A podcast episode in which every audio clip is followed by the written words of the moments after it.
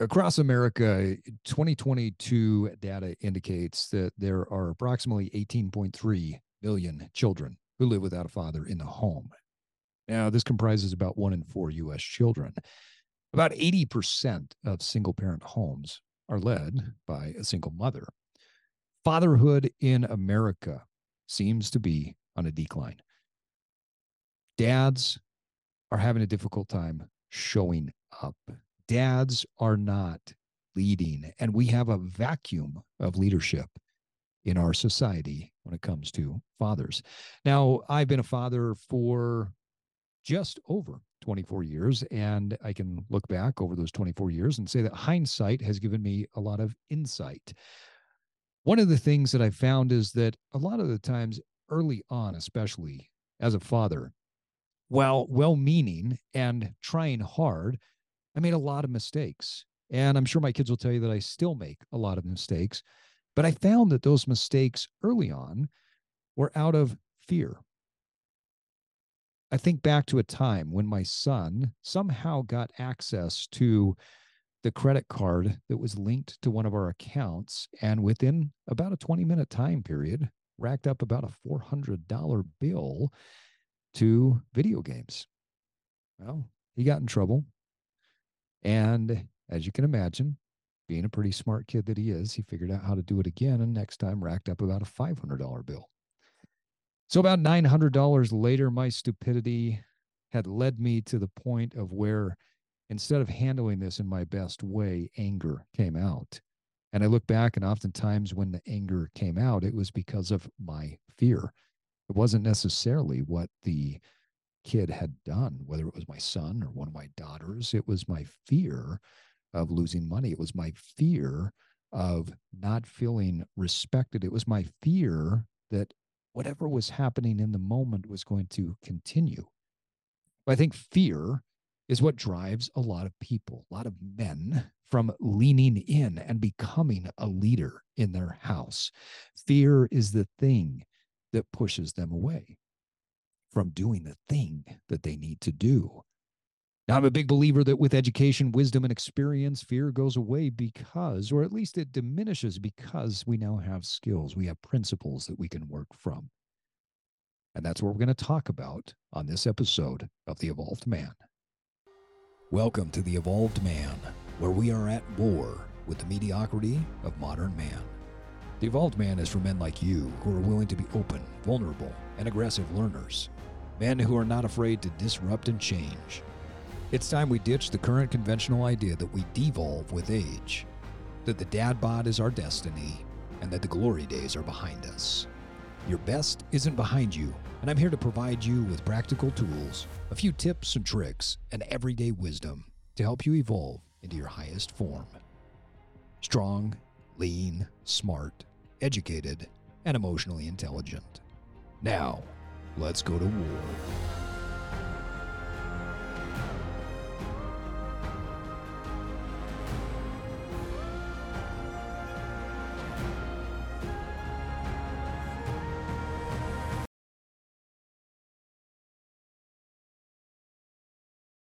And welcome back to the Evolved Man, where we are at war with the mediocrity of modern man. Before we get started, I want to thank our sponsor, Med One Capital, for sponsoring the Evolved Man. We appreciate all the support. The Med One Group exists for the sole purpose of making needed medical equipment available to the healthcare industry. You can find out more information at themedonegroup.com. For our local listeners in Utah, we also have a special treat for you through the month of September. We have partnered with our friends at Nautical Bowls in Sandy, Utah, and they are doing a promo for our Evolved Man listeners. If you go into the Sandy location, on about 21st and 94th South in the Smiths parking lot, you can use the code Evolve BOGO for a buy one, get one acai bowl. I want to thank Lene and Noah for giving this to our amazing listeners. What a great gift this is. Today's guest is returning for round two. You can listen to our first episode with Scott Jones in episode 134, where we delved into the idea of what does it mean to become an evolved parent. Today, we're going to dive deeper and really focus on fathers. Fathers are not stepping up from my perspective. And Scott brings an extremely unique perspective after having spent more than a quarter of a century in the counseling space and working with kids that are in troubled situations. Scott Jones, thanks for coming back and joining us for this episode of The Evolved Man. Yeah, thanks for having me back. I'm excited. I'm glad I didn't screw it up so much last time that you, you let me come back. This is good. That's a great perspective. Yeah, if anybody's screwing it up, it's me. I, I really enjoyed our conversation last time, and I'm excited to dig in more today. And like we talked about, we're going to speak primarily to the fathers out there. I, I think there's a massive vacuum of leadership. I think that the world is struggling because fathers are just not engaged, active, and involved in shaping young minds. And as you and I discussed yesterday, uh, we really want to focus this conversation not just on theory, but on some practical principles and tools that men can use when they are parenting. Now, I know that there's a wide variety of fathers out there. There are those that are involved, there are those that have just never been involved. I think about one extreme where I've got a friend of mine who uh, she got married, they had two kids, and the guy just looked at her one day and said, I don't want to be a father and I'm leaving. And he left and has not paid any mm. child support, has not paid uh, any alimony, has done nothing but just live a completely different life and has not been involved in the kids' lives whatsoever. She's done an amazing job. She has cerebral palsy, is uh, tied to a wheelchair, and has raised those two kids at her absolute best. Wow. But what a vacuum. Yep. I don't think, from my perspective, that that is an uncommon thing. Now, you deal with troubled kids on a regular basis. Talk about some of the vacuum that you're seeing. Yeah, for sure. Uh, there's a, you know, what I'm seeing a lot, um, and you know, I've worked, I've I've been in this space for a long time, but it's just fractured families, right? That, that I see that just all of the time, and and not necessarily to the extreme maybe that you're talking about with your story. That, that's, right, but right. I do see that for sure. I, absolutely, I see that. But I, but I see so many families who, you know, parents are divorced and um, you know our society says mostly mom gets the kids so you yeah. got the dads kind of on the fringes trying to figure out what's my space how do i do it and um, you know some do it really well and navigate that space and a lot of times it's just really challenging. So we work with that quite a bit. Yeah.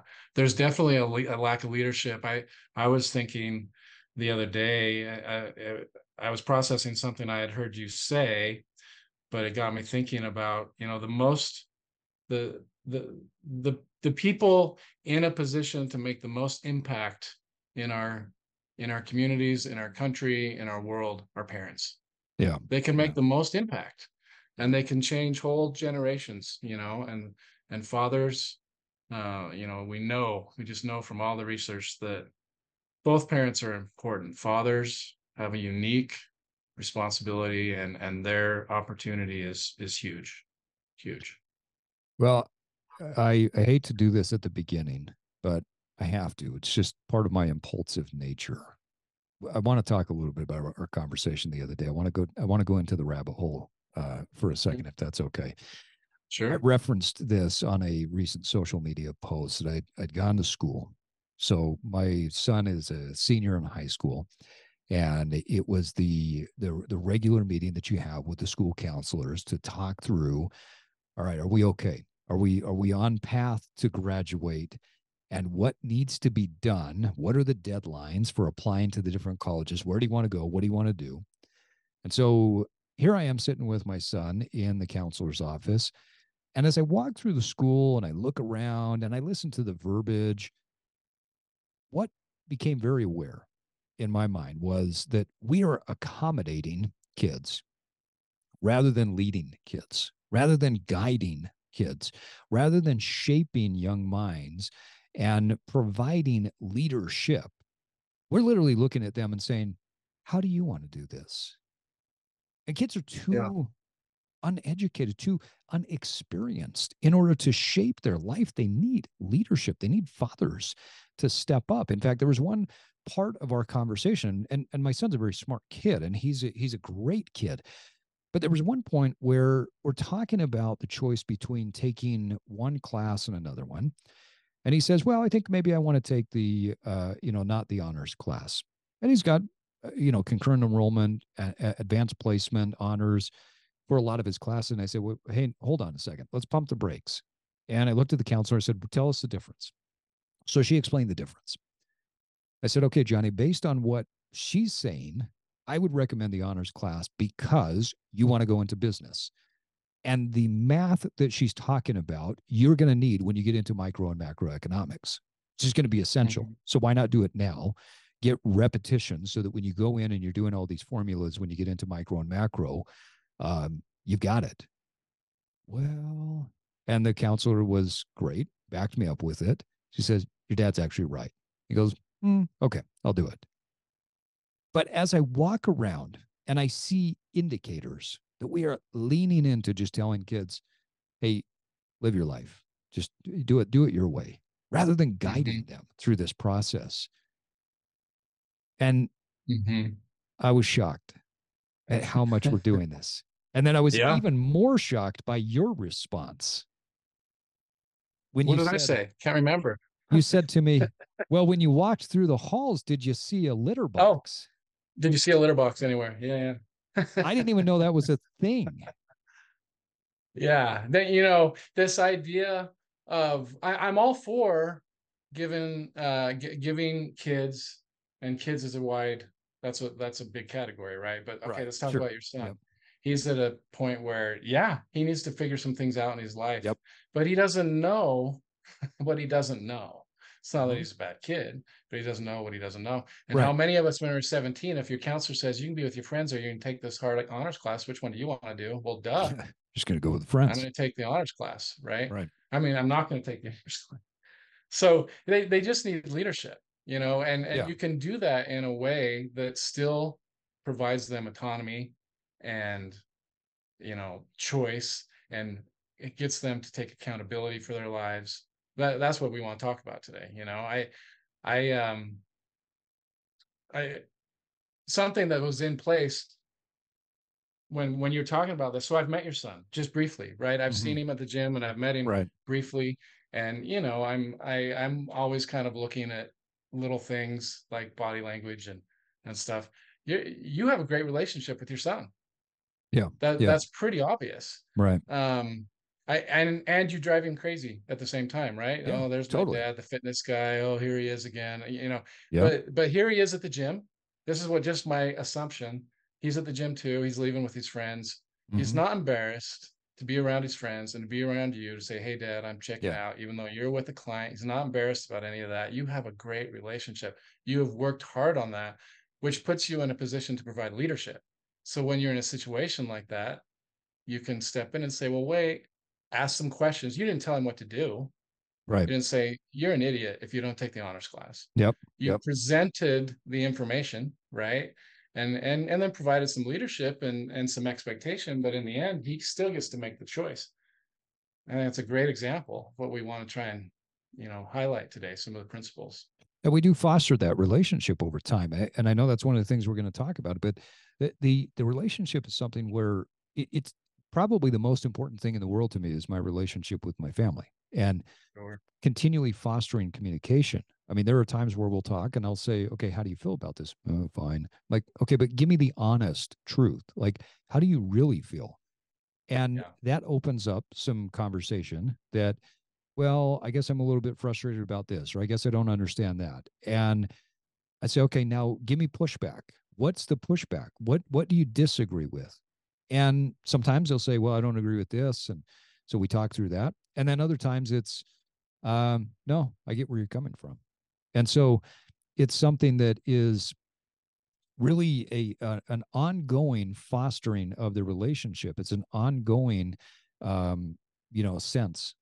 Yeah. So uh, fostering this relationship is really important. And, and one of the things I'm actually really happy of and proud of, it's not anything that I necessarily uh, chose but whenever Johnny leaves somewhere, and you mentioned like when he leaves the gym and he's going home with his friends, he always says the same thing. He's like, bye, I love you. And he mm-hmm. says that in all, you know, in front of his friends. He's not afraid to say that to me. He's not afraid yeah. to say that to his mom. We don't demand that. We don't tell him that. he's just done that on a on a regular basis. The funny thing is, is when his friends leave, they say the same thing to us as well. They're like, "Oh, bye, Steve. Bye, yeah. Danielle. Love you." And yeah. so it's created this. It's fostered this this fun. You've created a forth, culture, right? You've yeah. created a culture where that's that's okay and accepted, and this is what we do. Yeah, it's awesome. The the respect, the love, it's there. Um, you know, the tough conversations happen. Uh, sometimes there there's some difficult conflicts that we have to lean into. And then after the conflict is over, we always talk about the importance of resolving conflict and then coming back together. And so that's mm-hmm. something that I think is really important. Huge. But again, back to what we were talking about, there are indicators in society that fathers are just not stepping up and we are not leading kids. So i want to dive into the seven principles uh, uh, that you've you've put together these seven core principles.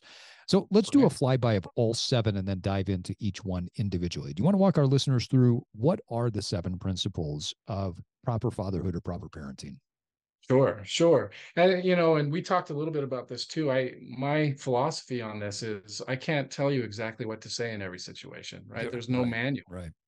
But if we have principles that work, so these are just principles that kind of packaged in a way that we can understand them, but they've just, you know, they're research, they just are true. They just mm-hmm. ring true. So um so number one, nurturing the relationship is the priority. We talked yeah. a lot about that in our last podcast, but yeah we'll hit that just a minute in a, a little bit today too. Uh, parental leadership is essential. That's what we've been talking about. That's number 2 mm-hmm. Number three, clear expectations, encourage consistency, and teach values. Mm-hmm. Love it. Four, choice and accountability invite growth. Mm-hmm. Parental unity creates family stability and strength.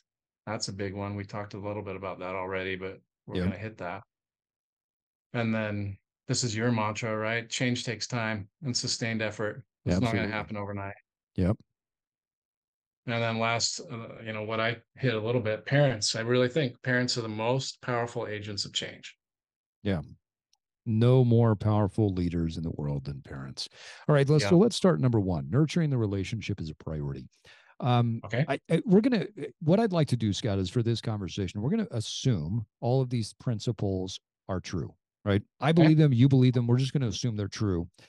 And what I'd like to, to do is, with that assumption of truth, talk about how do we apply these principles? What are some tools? What are some tactics uh, and some techniques that our listeners could apply? So, nurturing yeah. the relationship is a priority.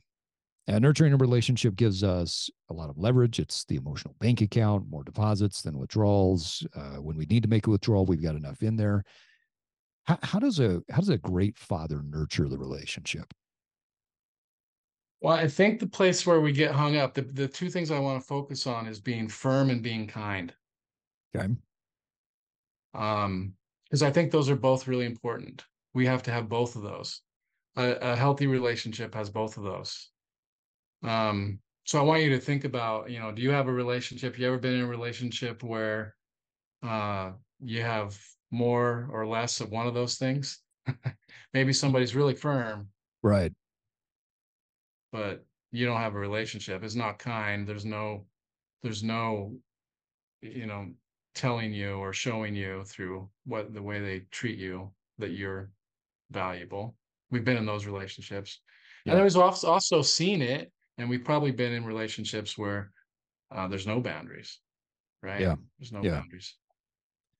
So it, I, I think you know we talked a lot last podcast about relationship and so we won't talk much about that. But when you think about being firm and kind i think that's where we get hung up as parents because um we, either we're too firm. So you say uh you know you, you catch your kid sneaking out at night Mm-hmm. Okay. And they're skipping school or they're using drugs, whatever it is they're doing. And so you set some expectations and and you get firm with some consequences and boundaries. Okay. Um, that is the moment to also work on the relationship. And that's yeah. where we get it mixed right. up sometimes, right? So right. instead of, you know, walking around, I everything, my body language, my demeanor, the way I talk to you is going to show you just how pissed off I am. Mm-hmm.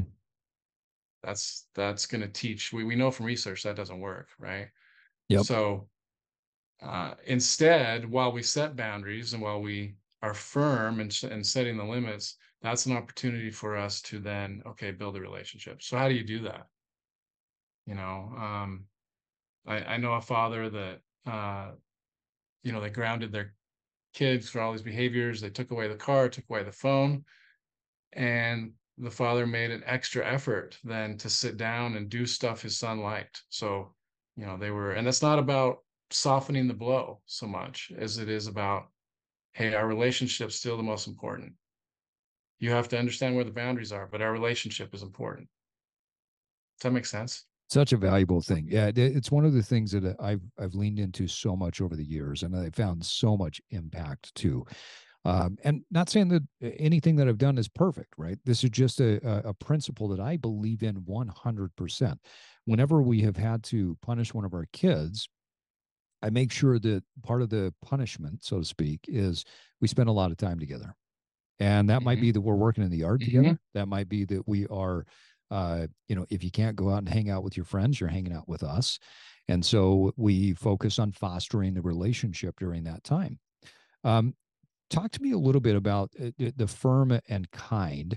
One of the tactics that I've used in the past is that if the kids have done something where we've had to set a boundary and then teach where that boundary is and what what the you know what the behaviors are that we're looking for is I use the teach back method. I say, okay, so uh, now why mm. are you not going out with your friends this weekend? Well, because I did this. Okay, but but why? What is this doing to you in the long run? and then they would teach back what the concept was. Okay, so what are we looking for moving forward? Great. Why are we looking for that behavior moving forward? Now, for me, that teach back method has seemed to work well. Is that something that you recommend to other people, or am I completely off here?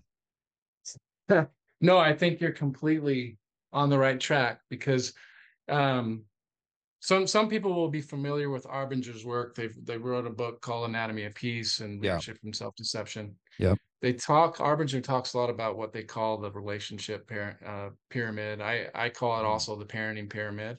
Mm. But at the very top of the pyramid is correction, and the next layer under that is teach.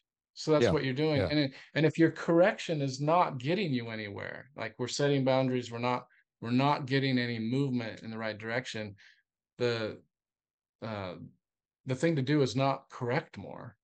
The thing to do is go deeper into the pyramid. So the next step down is teach, which is exactly what you're saying. This yeah. is an opportunity for us to teach some principles. And you know, your kids aren't going to listen to you try to teach them unless you have a relationship. So that's, you know, the next layer down is you got to always be building the relationship. So I think that's a great strategy um I, you know, some of the things we would do are are real small, like just paying attention to the way we're looking at them and smiling at them and being with them. You know, it's so easy to withhold nurturance because we're trying to teach a lesson. Yeah. I'm trying yeah. to teach you that what you did is not okay. So I'm going to withhold my love and affection. And that just does the opposite of what we're intending it to do.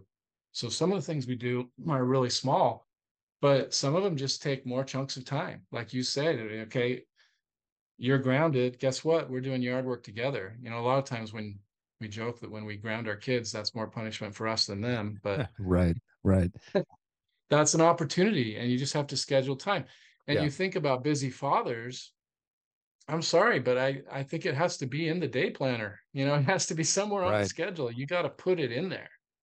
It's got to be a priority. Um, and even if you, you know you're you're being firm and setting boundaries doesn't mean you don't go to the baseball game because you're proving a point. Right. And, and i gotta tell you i see that. I see that all the time. You know they got to understand they crossed the line. So i'm withholding my love and affection has the opposite effect of what yeah, we're intending well because it almost makes the the kids try to behave just to get love and and i don't think um Mm-hmm. I've never been a big mm-hmm. fan of people trying to prove that they deserve love. I think that love is something that should be given all the time. And I think firmness is a part of love. So I'm yep. glad you brought that up. I, I, want to ask a question, just staying on this topic of nurturing the relationship. So let's say that there's a father out there that is that has partial custody or that is only seeing his kids uh, on the weekends or every other week and he's saying hey i've got to nurture this relationship but i'm but i'm limited on my time with nurturing the relationship. What are a couple of things that you would recommend to a father that doesn't have full custody or a father that has um, you know just overall less time? Maybe they're traveling a lot and maybe they're not with their kids uh, all the time and uh, so it's limited. What are some things that a father that might be in a part-time type situation of fatherhood can do to integrate nurturing the relationship? That's a great question. I I think that the mistake so many fathers in that situation make is because they feel guilty, they want to be there more. Yeah. They end up being Disneyland dad, right? And and so mm. in, in those small moments they're with their child, that it's it's all fun. It's we're, you know, giving them everything they want and I, I, think that that has the opposite effect too right? Yeah. so i, I think yeah. that as much as we can you prioritize time but the, that's just doing simple things and little things that you would do in a normal everyday parenting relationship. Um, which sometimes just is as simple as you got to put the phone down and just connect. Yeah. you just have to just right? and so you're going out for coffee or you're you know you're having breakfast or you're meeting them you're finding little moments of time after school where you can go on a hike whatever it is your kid likes to do what do they want to do mm-hmm. you know so much of the time we're doing what we want to do I had a um, friend years ago say that uh, he uses a method called "How do you like your eggs?" and he basically just, you know, everybody likes their eggs cooked a little bit different, right? And so if you understand how each kid likes their eggs, so to speak, yeah, what, what's their emotional bank account deposit? You know for my oldest it's it's that we work on things together and i uh, open up space so that she can solve problems because she's a great problem solver. Uh, for my second daughter it's time together at the coffee shop. For my son it's a mixture of things. You know we've got to spend some time together uh, at the gym. We've got to spend some time sitting around and laughing. We got to we got to do some active stuff together and those are the deposits right? And those things change over time. But if mm-hmm. you understand how your kids like their eggs I think you can put a lot more of those deposits in. Yeah, that's a great metaphor. I love that. All right, Scott. So let's go to, to principle number two. Parental leadership is essential for healthy families. How can fathers become better leaders in their family? Yeah. I, I think it's important that we don't misunderstand nurturing the relationship to mean be your kid's best friend. It's not what we're saying. Mm-hmm. um, I love that you know and, and sometimes we make that mistake. So uh, sometimes it's just not possible to be their friend. We we have to show them um, leadership you know? Yeah. So yeah. effective parents they we we don't share equal the, the reason we can't be their best friend is because there's a power differential in the relationship. There just is. We yeah. we have some we have more responsibility in the relationship than they do so there's a power differential in the relationship. Um so we got to find, you know, we have to find ways to provide leadership um, and and connect without trying to be accepted. That's the biggest one. If if you're if you're trying to get acceptance from your, you know, if that's what fills your bucket, you're probably going to be doing some things wrong. Talk a little bit more about that because I I, I see that yeah. a lot today, and I think I that to me, from my perspective, and I'm not saying that it's the only perspective or it's the the right perspective, but I think we've gone so far away from leadership in parenting because we're trying to be buddies. We're trying to be the liked one. We're trying to be the the parent that just wants to accommodate everything and make the kids feel awesome and you know everybody gets a trophy and all that kind of thing. But we're not leading them down a path that makes them functional successful, mm-hmm. happy, genuinely better. Where where are we going wrong with this? Well, I think it starts with our own well, you know, our own mental health. Really, it just does. So I, you know, let me give you an example. I worked with a uh, a client once, a 16 year old young man. And, um, you know, we were asking him to do some things like, you know, take care of his hygiene, take care of mm. uh, mm. helping to prepare meals, you know, help out with chores around the facility, go to school, all this stuff, right? And it just, yeah. it, it just really resistant to all of that. And as I kind of dived into it with him, he said to me one day, he said, you know, um, I'll get home from school and I will be hungry. And I'll go to the fridge and I'll open the fridge and I'll look at all this food and I don't know really what what I want or what to make. And he said, I know if I stand there and look at the food long enough, my mom will come in and make me a sandwich. Hmm. Interesting. So I'll sit here there all day until because I know my mom's going to come in and make me a sandwich, right? Yeah. Um, another you know example, uh, you know, you hear this type of argument all the time where uh child says, imagine a teenage daughter saying, you know, I I really want this outfit. I need these clothes. I need whatever it is. I need XYZ. I need this iPhone, whatever it is. And if you know if you don't give it to me, I'm not going to school tomorrow. Wow. And I think so many times wow. as parents, we we are avoiding the conflict. You know, it, it just yeah, our kids can beat us down to the point where, yeah, have the phone. If it if it means I don't have to hear you screaming and yelling at me, great, just have the phone. And we give them without even knowing, we give them all the power mm-hmm. in this relationship. Um, and the flip side of that is maybe the kid says, I need this new phone. And if you don't give it to me, I'm not going to school. And then the parent says something like, Well, if you don't go to school, you're not going to prom. And the kid goes, Well, if you don't let me go to prom, hate you, I hate you, I'm I'm leaving. And and now we're in this back and forth argument yeah with our with our son or daughter who is still developing, still has a brain that's growing. You know, why would yep. we do that dance?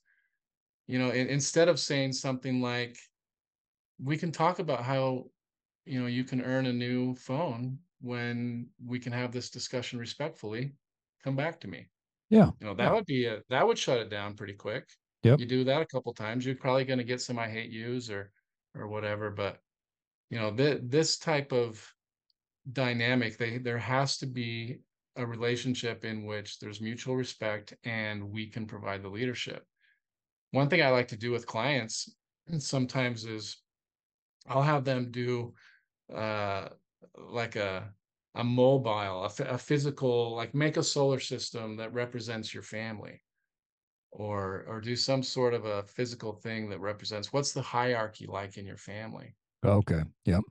And and it's so it's so interesting to see how many times that child is the sun, and oh, everybody else is Everything rotating revolves. around you know they yeah, recognize yeah. it they can see it's happening yeah and you know our children the, the honest truth is when they realize that's happening it doesn't feel emotionally safe they can't no. depend on us no well the challenge and so they're going to look for that safety bandwidth. somewhere else right right they don't have the bandwidth to do that they don't have yep. the life experience to do that i mean you're I, the way i look at it is you're either becoming a leader and you're challenging yourself to become a leader, or you're forcing your kid to be a leader who doesn't have the, the knowledge, skills, abilities, or bandwidth to do so.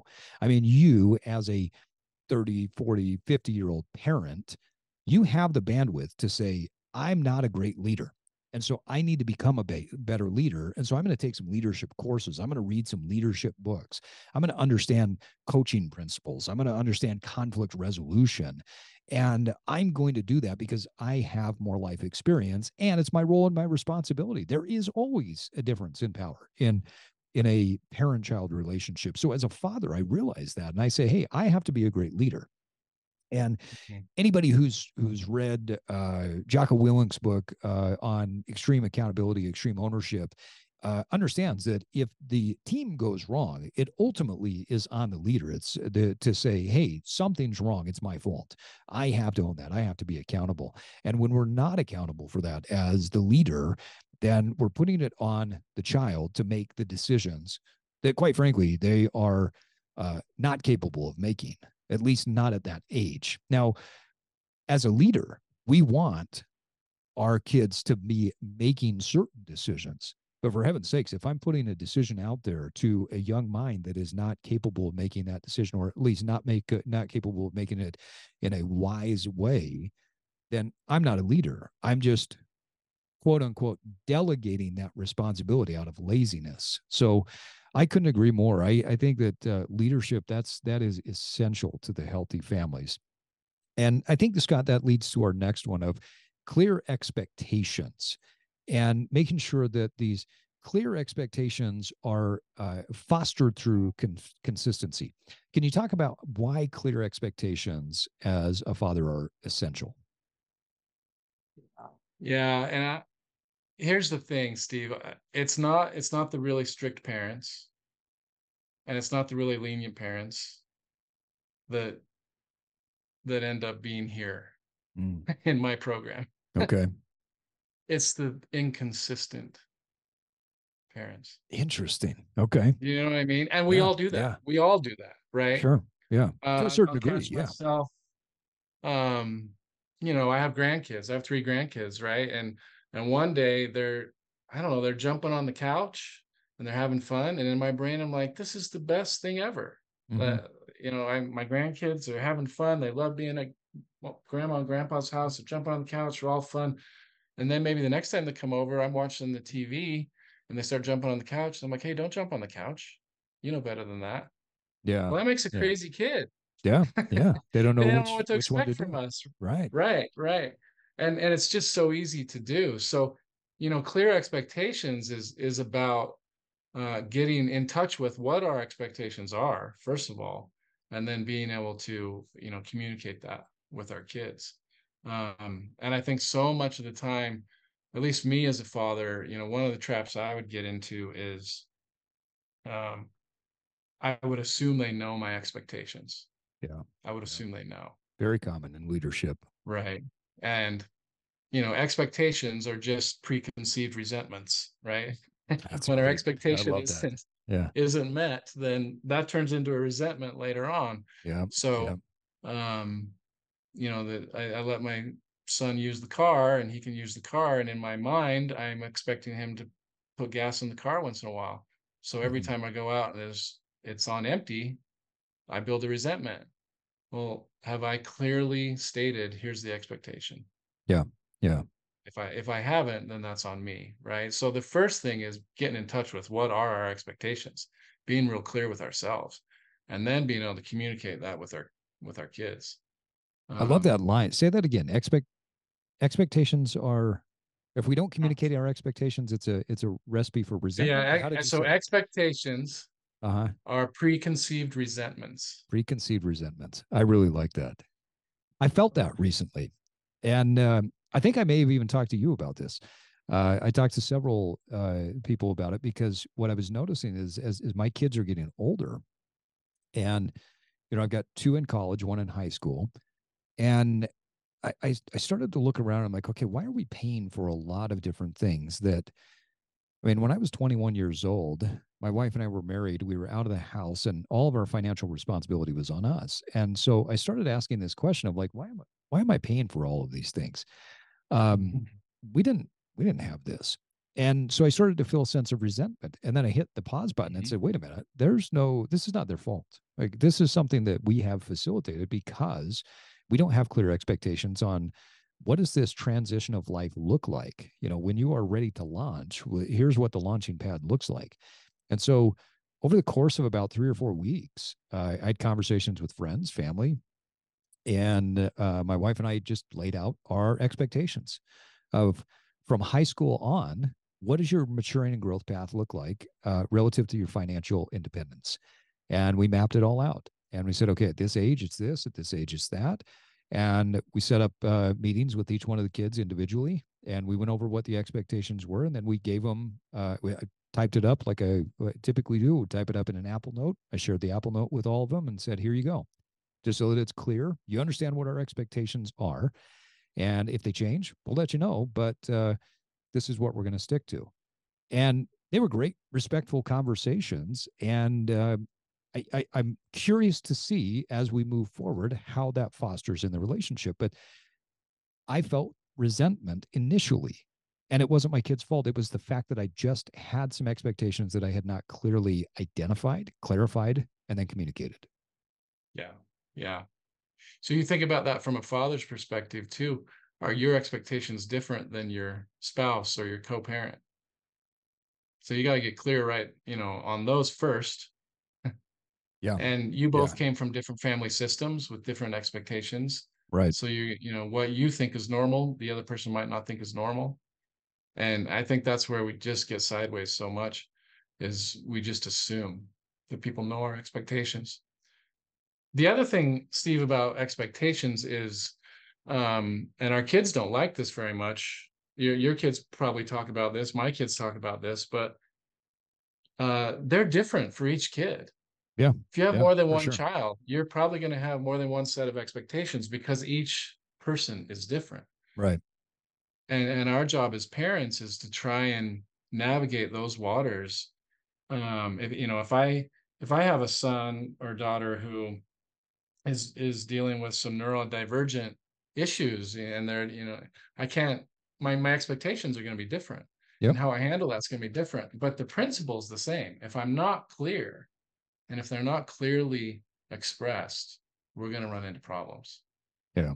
I love how you bring that up because each child is different. But if the principle is the same, then we are, um, you know, we're going to hopefully create a and foster a relationship and then a culture of fairness and equity, right? Um, but I, I want to get your perspective on this. So, a conversation that I've had with my oldest is, "Hey, you grew up when mom and dad were poor, and not that we're uber wealthy now, but you know the difference between when uh, Beth was a child and we were struggling, starving students, uh, you know, driving whatever cars we could make work, to when my son grew up. Uh, I mean, there was a drastic difference. You know, Johnny grew up riding in the passenger seat of, of the first Porsche that I ever bought. And and so all he's ever known is just this different lifestyle than what Beth had. And I I said, so obviously life is a little bit different for your sister and your brother than it was for you, just by the very nature of you being the young or the oldest. And our path in life was different. We were we were newer parents. We were we had less financial ways and means. And so it's going to be different there. So I always want to open the door for a conversation that if you feel like things aren't fair as you continue to move forward, let's talk about that. For for a father that is making some sort of life transition, maybe they uh, maybe there's a divorce and so the father's not around as much, and or maybe uh, like us, there's just a divergence between the children and the socioeconomic status. How do parents make sure that these clear expectations and that consistency are there despite change? Well, I think in your story, you you laid it all out. It's about communicating. You have to just communicate it. Um, and I think you have to be honest with yourself about it too. I I think that I'm thinking about, you know, a father who's gone through a divorce and and now think about um, you know, everything that they may be going through. Uh, I'm, and my kids, do, do I get to see my kids? What are my kids going to think of me? May, you know, I don't know. There's so many things. The principle of expectations have to be clear. I think being willing to be honest with yourself, and that probably takes somebody outside of yourself to help, you know, Mm, that yeah. again, getting into therapy, getting a coach, getting somebody else Yep, can, you yep. can, you know, have some honest feedback from. Um, but but taking the time to communicate it is super important. I can't say that enough. The other thing is just realizing that um change is hard on everybody and that's okay. This Yeah. takes time you Yeah. know the, the- we'll get to that principle. This takes time and effort and so it's not going to go well at first probably. Um and our kids we want them to test our boundaries. The reason we have to have real clear expectations is because it's really healthy for them to test Yeah, it's right. healthy for them to to test and then and then see that the fence works so i feel safe Yeah, yeah. and and and so many many times i think that especially a father or a mother or somebody who's in a setting where now i don't have as much influence on my kids it would be really easy to let those go you know, to to kind of widen the fences because I'm trying to make up for the time I'm not there, different things, but there couldn't be anything further from the truth of what that what your child needs. They they need to feel safe and yep. it needs to be predictable. So having clear expectations and sticking to them is really important. It's a hallmark of leadership. I yeah. that that leads as we, we kind of turn the corner here and we go from three to four on our list of seven uh, to choice and accountability. And the choice and accountability invite growth. So kids make choices and they also need to be accountable for them. Now, my definition of accountability has always been that it's you're able to account. You just take that word, split it up, and say, okay, accountability mm. doesn't mean that you get in trouble. It just means you're able to account. And so, oftentimes, when something happens and I need to have a conversation with one of my kids, I'll say, okay, let's sit down. Walk me through what happened. Okay, now that that happened and you have walked me through it, walk me through your thought process, account for what happened and how we got there why is choice and accountability so powerful for fathers in the leadership role? Well, because it it teaches us how to how to live, right? It teaches us how to exist in this world when we understand that um, nothing is free, right? Our our say that again our, for the people in the back. nothing, nothing is free. is free, right?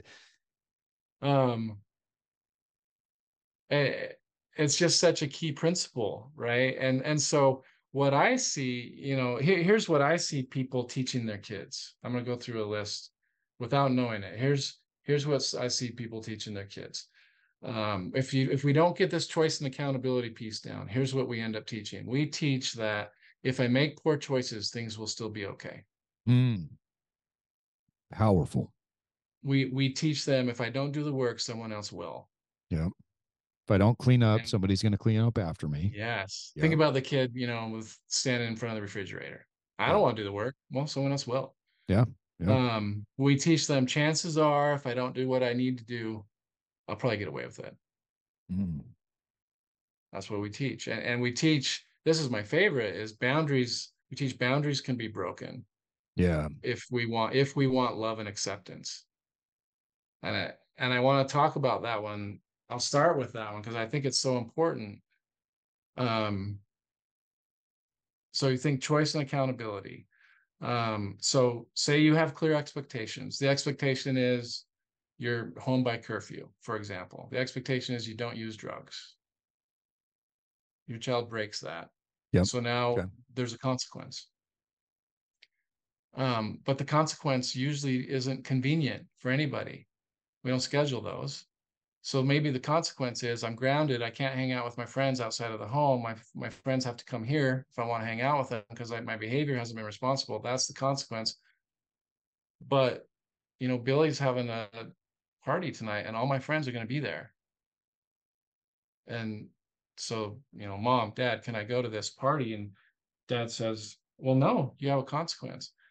And the child says, But but all my friends are going to be there. It's really important to me.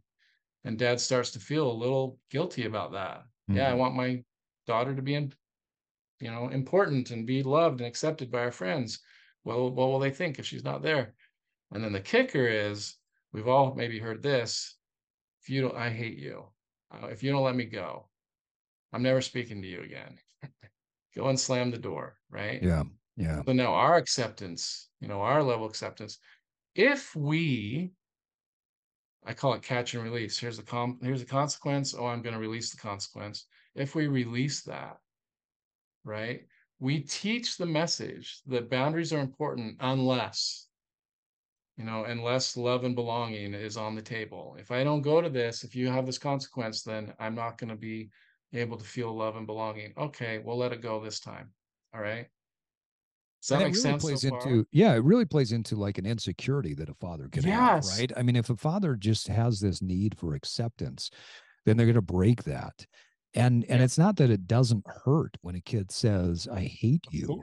I mean, yeah. my I, my kids have said things to me where I just I look at them and say, you know, that really that makes me feel bad. That that hurts my feelings, and it also tears me up inside that we're having to have this type of conversation as you know, my goal is to not make you hate me. As as you know, my goal is to not create this type of conflict. So it hurts when we're in this situation. It's not where I want to be, but it's where we are. And yeah. part of my job as a father is to teach you to deal with where you are, not where we want to be. And that is something that I think that it it takes a significant degree of self-awareness and emotional intelligence uh, at a very high level for a, a father to look and say, "Hey, I'm not going to give in here, even though it's painful." Right? I mean, leadership isn't about and, ease. Right. It's not about. And I'm going to be emotionally vulnerable. I can be vulnerable. Yeah. yeah. So and so okay. so on the one hand, you maybe if you give in and you say, "Okay, just this once, it'll be fine." You you teach a couple lessons, right? You teach the the the most insidious one is uh, that you can be manipulated. Right. you also right. teach that love and belonging. Uh, it's okay to give up boundaries when love and belonging is on the table. And I want you to mm-hmm. think about play that forward to an extreme example. So now your daughter or your son is, is at a party and someone's offering them to do something that they don't really want to do. It's against their values. Yep. But they say everybody's doing it. You you know don't be a don't be a nerd. We're gonna everybody's doing it, and you've right. already taught them that when that's on the line, I can break my values. Yeah, I that's can. A, that's a horrible. I can have sex. Right. Right.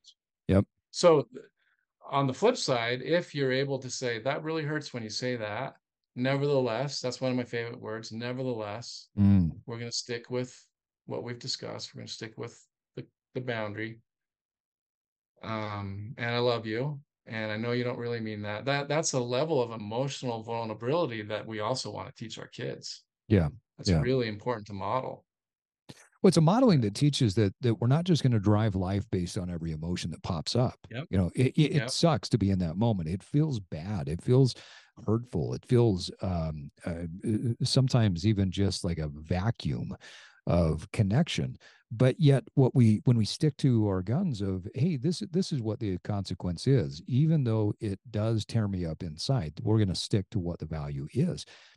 Uh, to me that is the most powerful thing that you can do as a father is mm-hmm. be open to be vulnerable to be aware to communicate what's happening what's alive inside of you and stick to the principle. Because now the kid doesn't say well uh, I got pressured, and so sure, I'm going to have sex with this uh, this guy because he pressured me. Or sure, I'm going to do these drugs. I'm going to just try it one time. It goes against my values, but I'm just going to do it one time. And I think parents don't understand that if that example is set in those moments and they're not having choice and accountability as a consistent uh, theme, that they are telling their kids, "Hey, it, it's okay unless someone plays on your weakness." And yeah. the the, yeah. the strength of standing up and being accountable when your weakness is bare and open to the world that's probably one of the best things you could do as a father. Absolutely. Yeah. hurts like hell but it's important. Yeah, all right so choice and accountability that's an invitation for growth. I love how you talk about that it's an, an invite for growth. Number can five I, can i say one more thing about it oh please. on, just yeah, really please. quick? It's just you know the other trap that i think is the um, kind of the prevent and rescue type of thing we do where where we see uh, we see things coming so we try to prevent it as parents we we see that yeah. you're going to flunk that math test or you know whatever it is we see it coming and and then we rescue and and then we do stuff for them you know yeah, um, yeah. and and that to me is just it's so prevalent in today's world and yeah. and with when with parents today. Um, we don't want to see our kids fail. And so we think good we we have good intentions that if we step in and do the rescuing and and we'll teach them a lesson of how to do it different next time. But a lot of times all we teach is you know i either i'm not capable of doing it by myself or i don't have to do it by myself. Someone's always going to step in and it's and it's pretty insidious. I I think that one of the things we want to instill in our our kids is this feeling of hope. Like, mm. you know, that, yeah. that that I you know, hope for the future, hope for kids are killing themselves, right? Yeah. They, they have no yeah. hope. We want our kids to feel hope. And, you know, hope is hope's not a feeling. Hope is is is really a thought process Mm. you know it's a cognitive process and it comes when we have you're going to love this because this is what you preach but i think hope comes when we have goals yeah. right Okay. Yeah. and we have we have a way to get there and we have the agency to get there that Mm. that that gives us hope Love that. Love that. Yeah. It's so so when you when you rescue think about what you take away you, you know you take away their ability that that, that pathway to get to my goals because Yeah. somebody else did it for me and, and hope is also a function of tenacity and perseverance that's that has to be there for us to feel hope and that i can do things um and so when when we take those away when we rescue our kids from struggle we rob them of hope I love that. And it- so this this next story really feeds into this principle of choice and accountability, but also parental unity. Because um, so one of the things that that we've talked to the kids about is they've gotten older, I don't need to teach them how to clean a toilet anymore. They know how to do that. They know how to do some of those basic skills. So what I've told them is, you've got chores around the house, but now you're going to have chores in the business. And what I'm my focus is as you get you get older is to teach you life skills that cross over into financial management and business skills and whatnot. And so one day my son and I were talking, and he was so frustrated about one of the projects that I had him doing. He'd gone to his mom and lamented to her, and she goes, "Well, I don't know. This seems like it's above him, and it's you know too hard for him, and yada yada." And I said, "Listen, I get where he's feeling, but the reality is he just hasn't done the work yet. And just let me stick the choice and accountability piece here so that he finishes the project. And we, we just and we weren't we weren't on the same page at first. And we talked and we got on the same page. And she says, okay, do it, but I want him to learn and grow from it. Uh, obviously, we're on the same page with that. So I sat him down. I said, here's what you did. Here's what we agreed to you doing. Why did you skip all these other steps? Well, I don't know. I just got frustrated when I hit the one that was tough. Okay, well, do the rest of the steps. And so I walked him through, and the eyes just go really big. And then he leaves and he goes to his room and he starts following through the whole process. And he produced something that was absolutely amazing. I showed it to Hmm. my wife afterwards. Two weeks later, he's pumping out more of that same thing in probably one fifth of the time. And I asked him, okay, tell me what you're what you learned from this. And beaming with confidence, he just he has the skills to follow through and finish these projects. And I looked at my wife afterwards and I said, Danielle, what do you think? She goes, these are invaluable skills. Like in in six Yeah. months, these kids are going to be able to go off and do their own marketing type business because of some of the things that we're teaching them in the business. And these are skills that kids our age just don't have. So choice and accountability creates that tenacity, but it is critical that parents find a way to get unity because that stability and strength is critical for the kids. How do we get on the same page? What does that look like? well what what did you and your wife do Uh, we we discussed the disagreement. Yes, you discussed the disagreement. And you think about, you know, we've been talking a little bit about divorced parents and divorced fathers. Yeah. Um, I think about it as a teeter totter. The further we are away from each other on this teeter totter, the more up and down each side Mm. can go. Right. Good good The perspective. closer we are to the fulcrum of that, the the less we are moving on the Yep. teeter totter. You think of your child or your children being in the middle of that Mm, teeter totter okay. the further away we are, the more they get to uh, feel that upheaval, right? so, so they feel it. It's like waves. They that can feel it. It's just Yeah, waves hitting yeah, them, and they're sure. just tossed back and for forth. sure. And and you know, we in my line of work, we talk about this a lot. Just how the kids end up in the middle of this triangle, Mm, with each parent kind of using the kid against the other kid. interesting. know, okay. son Yeah. wants to get a motorcycle mom it's not it's not safe you're not going to do it no I, there's a boundary calls up dad mom's so overprotective all i want to do is have a motorcycle well i have a you had a motorcycle when you were a kid dad agrees gets him a motorcycle So, you know, what has the child learned? Yeah, that you can you can create war and get your job done. You can be the master of manipulation by creating war between the two parties that are going to make the decision. Yeah. Yeah. And the failure so is on both parents, right? I think that's yeah. the important thing. I've I've heard fathers say, "Well, it's my, uh, it's my ex's fault or it's my wife's fault," sure. right? No, you're both leaders. Like if there's failure, it's a failure on both parts. I remember going into uh, a, a, conversation one time with a business partner, and um, you know our our business partnership and relationship was not great. Um, I didn't agree with what they were doing at the time, and I went into it and I just said, "Look, the the failure is as much mine as it is anybody's because." Uh, we we've got friction in this relationship, and and in order for us to we, we either get on the same page or we fail together. Like that's what it is. Yes. Um, it's yeah. not you failing and I win, or I win and you fail. Like we either come together or we both fail, and that's critical in any yeah. leadership, co-leadership uh, position. You can't make excuses. You can't point the finger out at someone else because the only person that is damaged by that is the person in the middle. So I love how you talk about that the kid sits right on the fulcrum. Yeah. Yeah.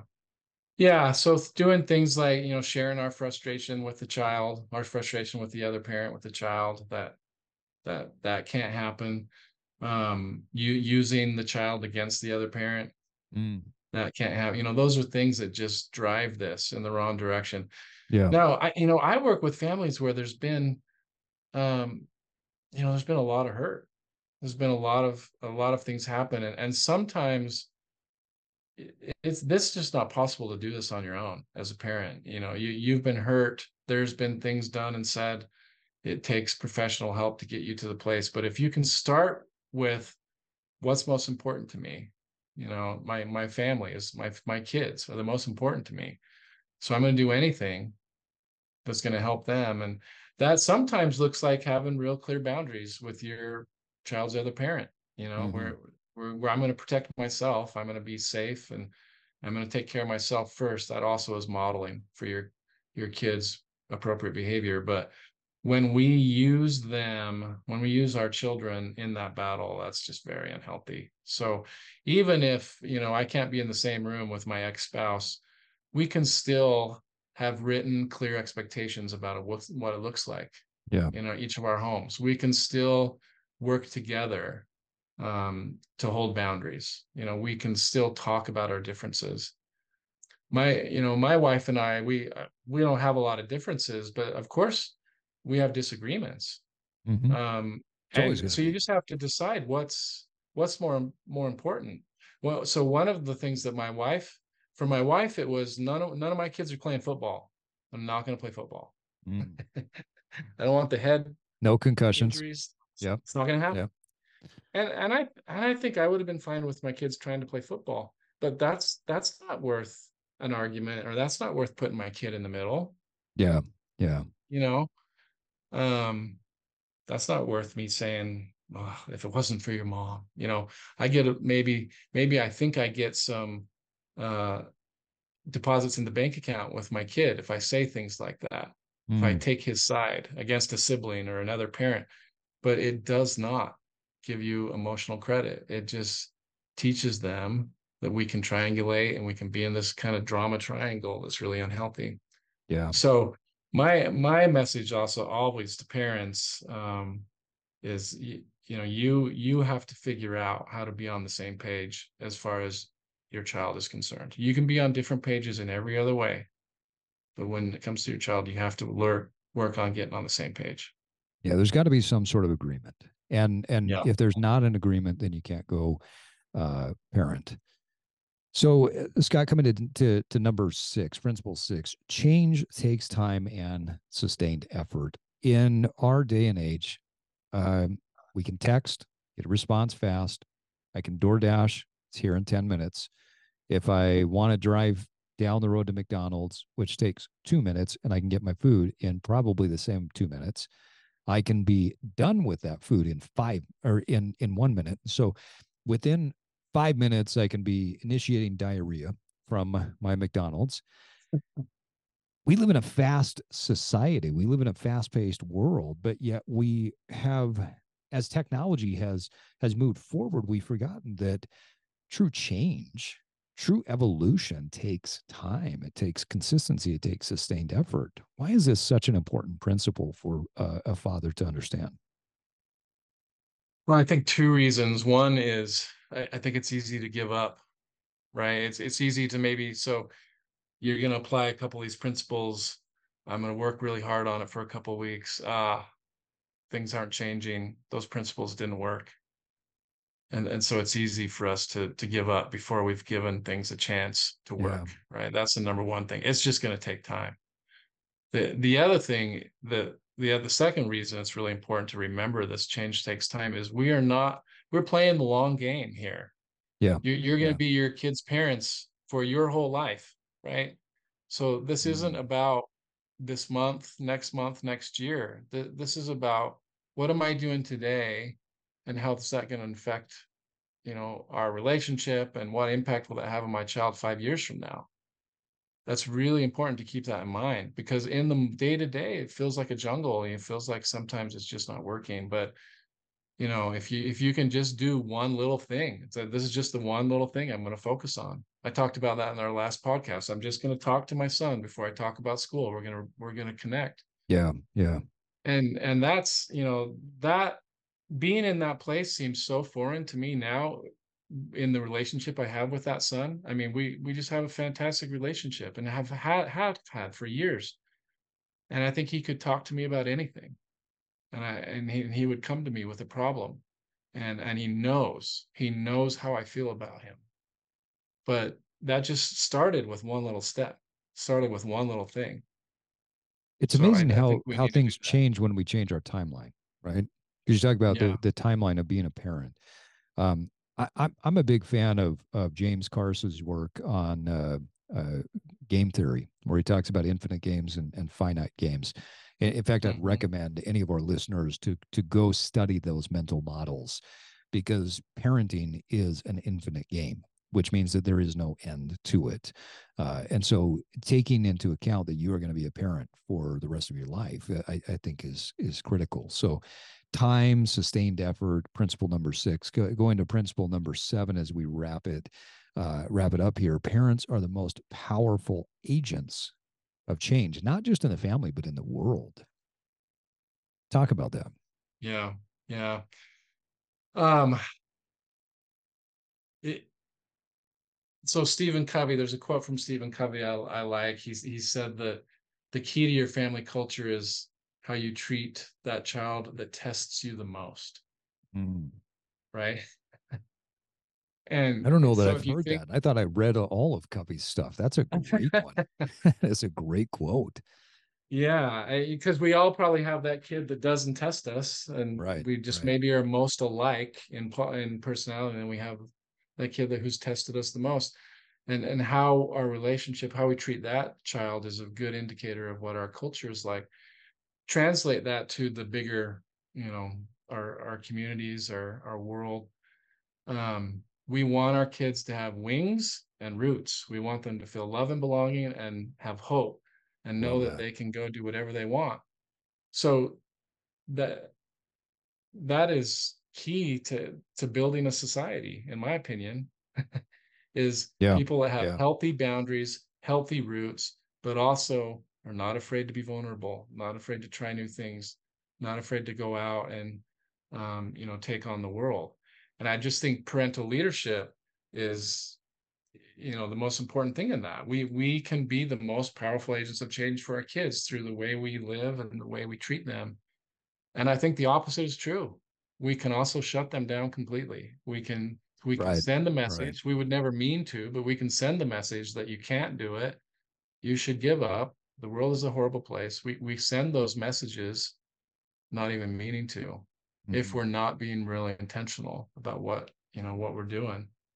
Um, you know, what one thing that I would that I would say too is that um the the world so if if our kids don't find leadership if they don't find connection with us they will find it somewhere else right we just know that Yeah, just create They're going to find it in peers. They're find it online. Yeah, Yep, that yep. vacuum will be filled. Yep, absolutely. It's just going to happen. Um, so we have to insert ourselves in Mhm. that place. We have to be a powerful part of their lives, and and just realize that what we're doing again, the long game, it's going to make a difference. My my daughter, I know we need to wrap up. Um, my oldest is uh, a girl. Um, she's she's brilliant in in every way. She I I look up to her. She's my hero, and all my kids are my heroes. But she did a thing a few years ago that just blew me away. And she wrote a book. She's a she's a Oh, mechanical cool. engineer, by the Okay. way. So what my oldest Um, is studying to be as well. Yeah. Yeah, and she went, you know, went to the University of Utah. She she literally worked on rockets. She's done Very stuff cool. on roller coasters. Wow. She's and she's done all this crazy cool stuff. But in, you know, her biggest role that she feels the most passionate about is being a mom and um she left all that and wrote a, a children's book. Wow. And to me, that I mean, there's not a bigger payoff than seeing your kids take a risk like that, um, show their talents. It- it's incredible, and, on all three of my kids in different ways are doing things like that. Um, but that's what we want, right? We that's that's how we change the world. We don't change the world, in my opinion. I'm not a politician, but I'm not running for office anytime soon. We change the world in our families, in our homes, one relationship at a time.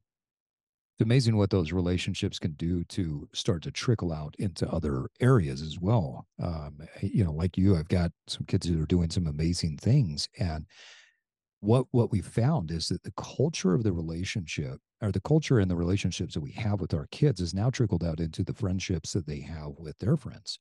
Uh, we are the Mhm. place that is known for having the best food.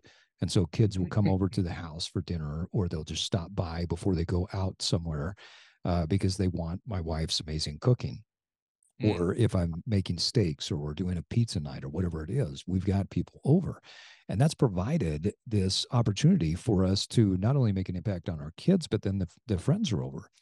And I got done with a podcast recently and finished up and I went downstairs and and here my wife's made all this beautiful food and my son and his friends are all sitting around laughing and joking and um and I just looked at them and I said, guys, your opinions don't matter. I know in our day and age you think that they do, but they don't. What matters is the contribution that you make in the world.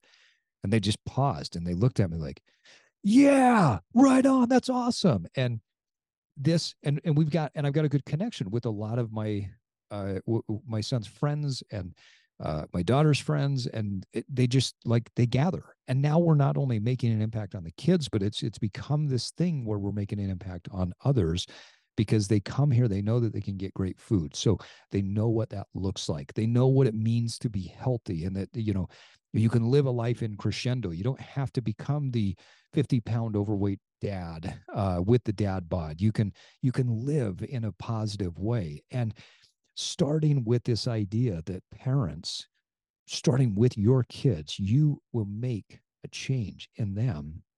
By making a change in them little by little it trickles trickles out into all aspects of the community and all aspects of life so for our listeners we want to uh, review the seven core principles for being an effective parent or an effective father number one nurture the relationship. That is the priority. Number two parental leadership is essential for healthy families. Number three clear expectations encourage consistency and teach values. Number four, choice and accountability invite growth. Number five, parental unity creates stability and strength. Number six, change takes time and sustained effort. And number seven, parents are the most powerful agents in the world. Well, Scott Jones, what great principles. I Hey, appreciate you. Can I end with a quote? Abs- absolutely. Yeah. So Brene Brown. Mhm. I'm a, I'm a bit of a Brene Brown groupie. Nice. Okay, you know who right. Brene Brown is. Yeah. Yeah. Yeah. For sure. Um, all right. This is from her. We cultivate love. Think about with your families. We cultivate love when we allow our most vulnerable and powerful selves to be deeply seen and known, and when we honor the spiritual connection that grows from that offering. Love is not something we give or get, it's something we nurture and grow, a connection that can only be cultivated between two people when it exists within each of them. And we only can love others to the extent that we love ourselves. Love can only survive if we if our injuries are acknowledged, healed, and rare. So beautiful quote. I love that. What a great ending. What a great ending. You've got to love yourself to love others. You know, we yeah. talk about men becoming men. We talk about men being masculine, being tough, being strong, having tenacity. Being a gentleman means being a gentle man. That means that you have to be fierce and ferocious. You've got to be tough, but you also need to be gentle because being a gentleman means that you can stand up for what's right. You will be a leader and you will also be in touch with what the deeper parts of you are. What a great quote. Well, Scott Jones, what a what a great uh, conversation we had. And on that note, folks, it is time for us to wrap up this episode of The Evolved Man. Scott, thanks again for coming on and sharing yeah, your wisdom with me. our listeners. I mean, what a what a great uh, chat. If people want to connect and uh, learn more about what you do, what's the best way for them to get a hold of you or, or follow your journey? Yeah, they can um, email me. My email is scott.jones at stillwateracademy.org. Scott.jones uh, at stillwateracademy.org. And then the website is? Yeah. Website's stillwateracademy.org. Yeah. Great. And we'll put those links in the show notes. And uh, Scott is a wealth of knowledge, and what, what they're doing at Stillwater Academy is pretty fascinating, very unique, very effective. And um, every time we talk about the tactics and techniques that uh, you and your team are utilizing, uh, it, it just expands my mind even more. So, Scott, thank you very much. You. And uh, hey, evolutionaries, remember that it does take time and consistency to evolve. But first, you have to disrupt. And now it's time for you to get out there and evolve. Thanks for joining me for this episode of The Evolved Man. If you're learning from and gaining value from this podcast, please subscribe to the Evolved Man newsletter, where I can support you even more in your evolution. I want to help you reverse engineer your success. The Evolved Man newsletter is like getting a free coaching session with me every week to keep you moving forward on your path to personal success. Go to theevolvedmanpodcast.com to sign up today. If you found value in this episode, you can give us up to a five star rating on Apple and Spotify and share it with your network. That's the best way to support the podcast so we can continue to get on great guests and provide you this amazing free content. Until next time, keep evolving.